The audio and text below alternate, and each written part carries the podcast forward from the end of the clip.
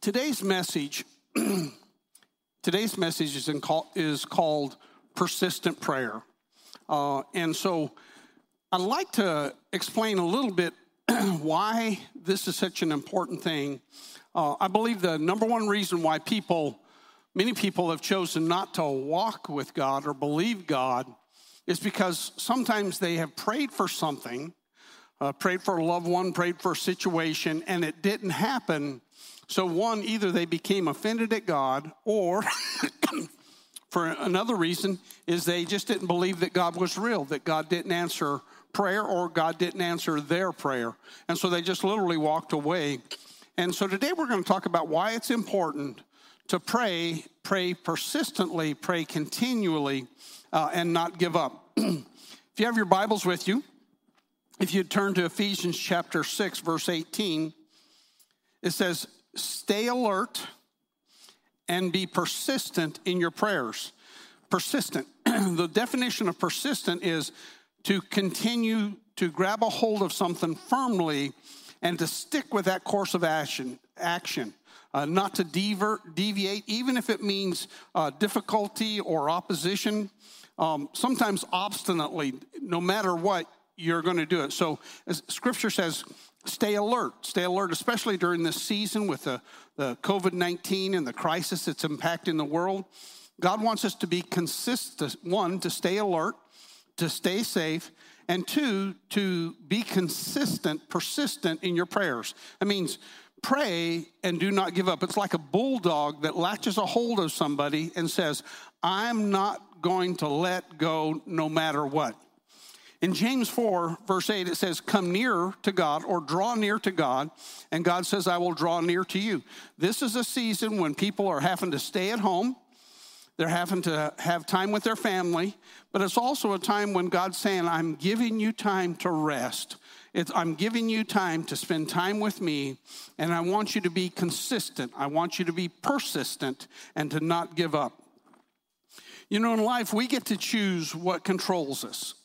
We can either choose what the world says we are, or we can define what God says we are.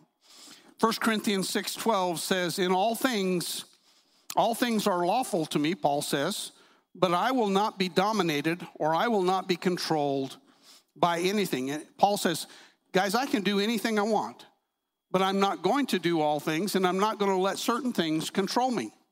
And in life, one of the things that's happened is a lot of things that America gave their lives to have literally been put on hold.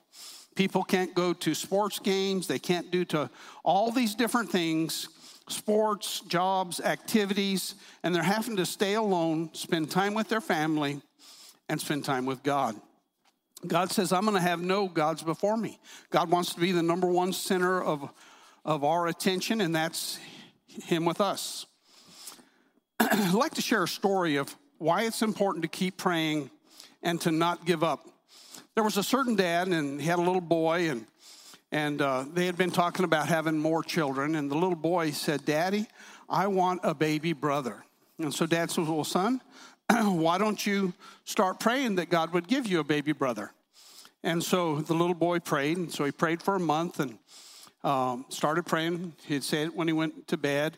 Uh, and he prayed for a month and, and nothing would happen. So he started a second month and he prayed again, and still at the end of the second month, nothing had happened. Starting into the third month, he prays, nothing happens, and so he just stops praying. Now, about five months later, the dad takes him to the hospital, walks him up to this wall with a curtain and, and they slide the curtain back and he says, What's that? He says, It's a baby boy. He says, Well, that's your brother. He says, Wow. And so then the dad says, That's not all. They pull a second curtain back. He says, What's that? He says, It's another baby brother. Two? He said, Yes, two. He says, But that's not all. He says, They pull a third curtain back and it's another little baby brother. And he says, Aren't you glad you didn't stop praying?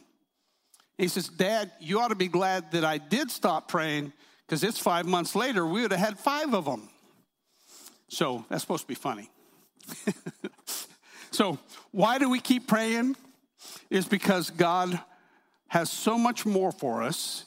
He tells us a promise, He tells us a truth, and He gives us an opportunity to let it become a part of our life. So, let me ask some, some questions about prayer because, again, God is all knowing, God is sovereign, all those things. But if, if God is om, omnipotent, that means that uh, He has all power. So I want to ask a question Does God have all power? That you don't need to answer, but we all know, yes, He does. For God to release His power on the earth, does He need us to pray? I'm not going to answer that question right now, but I want you to think about it.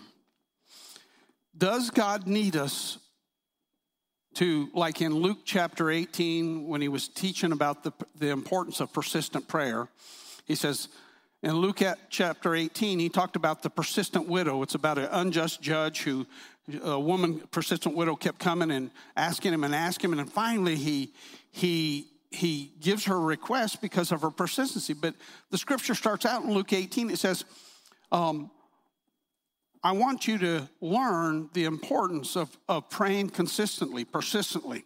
So, another question is when we are praying, are we trying to make God change his mind? Are we trying to bend his arm? Or does God require a certain amount of prayer for a certain topic? Now, over the next couple weeks, I hope to answer several of these questions, but let me give you a scripture. Galatians chapter 6, verse 9 says, Let us not become weary in doing good, for at the proper time we will reap a harvest, but this is the condition if we do not give up. You will reap a harvest if you do not give up. Now, I want to ask us some questions. Does God want his people to pray?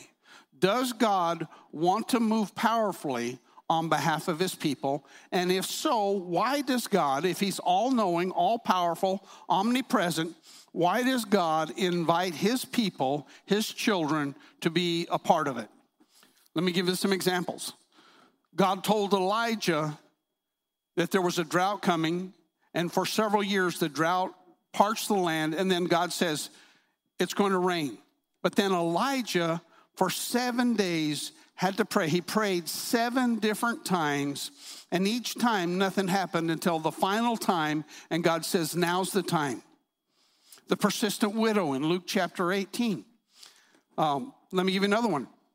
Daniel prayed, went into a season of prayer and fasting, and says that he prayed, and God sent an angel on the first day and uh, sent the answer, but there was a war in the heavenlies, and so the answer did not come. The answer was sent on the first day, but it wasn't until 21 days later that the answer came. So if Daniel would have given up on the first day, the second day, the third day, would he have received his answers? He prayed until something happened.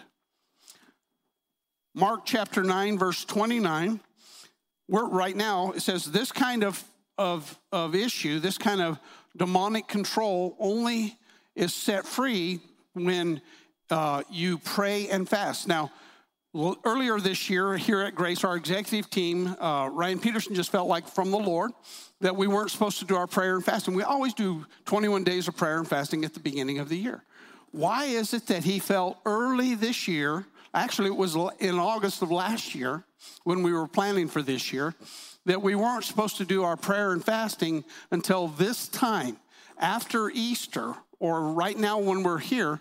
Is how many of you know God knew that the COVID 19 and our, our prayer series would happen at the exact same time that all the things in the world are falling apart, and that we needed this season of prayer and fasting right now. How many of you know God know, knows that? so many things. Again, Jesus, when he was getting ready to go to the cross, he went up to the Mount of Olives. He went into a time of prayer and he told his disciples, He says, My darkest hour is upon me. And he beckoned the, his disciples. He says, Satan has decided to sift you. Satan has t- decided to tempt you. He says, You need to enter into prayer or you're going to fail. So Jesus challenged him. He went away. He went to prayer, so much so that he was sweat blood, or his tears were his blood. And when he came back, he found the disciples asleep. He warned them a second time Will you not enter into this hour of prayer with me? And again, the second time he came back, and, and then Jesus basically says, After all this is done, after you failed, God will show himself faithful and true to you. Now, the disciples, had they known what was going to happen when God had asked them to pray, would they have prayed through? Yes, but what they did is they chose their sleep above prayer. When God asks you to pray, I recommend there's a reason behind it and you do so. Why is it important for us as believers in Jesus to be persistent in prayer and not to, to give up. I'd like to share just a few key truths or principles that I think are very important for us to understand uh, that'll help us as we go forward. First of all, God has de- deposited the power of the Holy Spirit within us. Whenever a person receives Christ, uh, again, when Jesus rose from the dead, he appeared to the disciples. They were all gathered because of the fear of the Jews. They were all gathered together. Jesus, after he uh, had risen, appears in a room with all the disciples, and it says they believed in him, and he says, and he breathed on them and said, Receive the Holy Spirit. So Jesus came in, and for the first time ever, the disciples had the presence, not only God in pre- the presence of God in with them, they had God inside of them. So in John chapter 20, verse 21, God has deposited his power in us. Now, before we started our service, again, everybody keeping their social distancing, we had a prayer out in the lobby preparing for this service. And I says, I'd like to read a scripture to you. It's uh, Ephesians chapter 3, verse 20. And it says, Now to him who is able to do exceedingly abundantly above all that we ask or think. I says, How many of you know that verse? And they all read it. I says, How many of you know the rest of the verse? So they one person did. I said so guys you know i'm, I'm the senior pastor here so i'm going to have to put the rest of you guys on administrative leave if you don't know this bible verse. You quote it quite often. No not really. But uh, so i want to talk a little bit about this verse. Now when paul was writing this verse he says now to him who is able to do exceedingly abundantly above all we ask or think. It wasn't enough just to say, hey, you know, God can do above anything we ever think or imagine. He says, and you know, in the Greek, just it's a, it's masterful. It's it's not just enough to say God can do it all. He says, I'm going to do exceedingly, abundantly, above all. So God says this is very important. I'm going to do be I'm going to blow your minds on what's going to happen. But again, most of us don't know the rest of the verse. So let's go ahead. the rest of the verse. Now, to him who is able to do exceedingly abundantly above, above all that we ask or think, and this is the kicker here, according to the power that works within us. See, when, when, when a person trusts in Christ, it's not just a mental acknowledgement, but it says God comes and lives and dwells within us. Emmanuel, God with us, God with us. And it says, all the presence, all the promises, all the power of God that is available is in us when we give our lives to Jesus Christ. Jesus doesn't need to go to the cross again and again and again to pay for our sins, to give us his power, to give us his presence. He says it's kind of a once and done, but yet God says there's so much more. It's not, it's just, this is just the beginning. So God's power, God deposits the full package of his presence, his person in our lives. So I want to ask the question can God do exceedingly abundantly above all that we ask or think? Yes then why doesn't he do it? I'll answer that as we go forward. I'm going to give you another verse. We all know this. This is probably one of the top verses just like Ephesians 3:20. This is another favorite among believers in Jesus. So let's read it. Jeremiah 29, 11 through 13. He says, For I know the plans that I have for you, declares the Lord plans to prosper you, not to harm you, plans to give you a hope and a future. Now, isn't that a great verse? God says He has a plan. So, does God have a plan for us? A plan to prosper us? A plan to not harm us? A plan to, to give us a hope and a future? Yes. But let's look at the rest of the verse. Then, why is it that many of us, as believers in Jesus Christ, don't know God's plan for our life? Is it possible that we've not completed verses 12 and 13? for I know the plans that I have for you, declares the Lord plans to prosper you and not to harm you plans to give you a hope and a future. The condition. Then you will call upon me and come and pray to me, and I will listen to you. You will seek me and find me when you seek me with your whole heart. We can have all of the promise of God, we can have all the presence of God God has deposited His Spirit within us, but God says if you're going to find those things out, if you're going to release my power, you need to come to me. You begin to need to pray. Hebrews 11, verse 6, it says, But without faith, it's impossible to please Him, for he who comes to God must believe that He is and he is a rewarder of those who diligently seek him. You can know all about God's promises, but if you don't passionately, consistently, persistently, cons- diligently, consistently, persistently pursue God and believe God, I believe that many of us aren't going to see the promises that God has for us. So the second thing that God wants to do is not only has he given us all of his power. There's the power that is in our lives, the presence of Jesus, the, the Holy Spirit. In order to see that, we must be a part of releasing God's power. And how we do that is by prayer and obedience to what God wants to do. Now, why would God ask us to pray about what he's told us, like Elijah, I'm going to send rain. But yet Elijah has to pray seven times before the prayer. Why does God even ask us if God is all knowing, God is sovereign? Uh, again, the, the, these are called the three indisputable attributes of God. Number one, God is omnipotent. Omnip- omnipotence. That means he's all powerful. He's the he created everything, He controls everything. The second thing is God is omniscience, He's all knowing.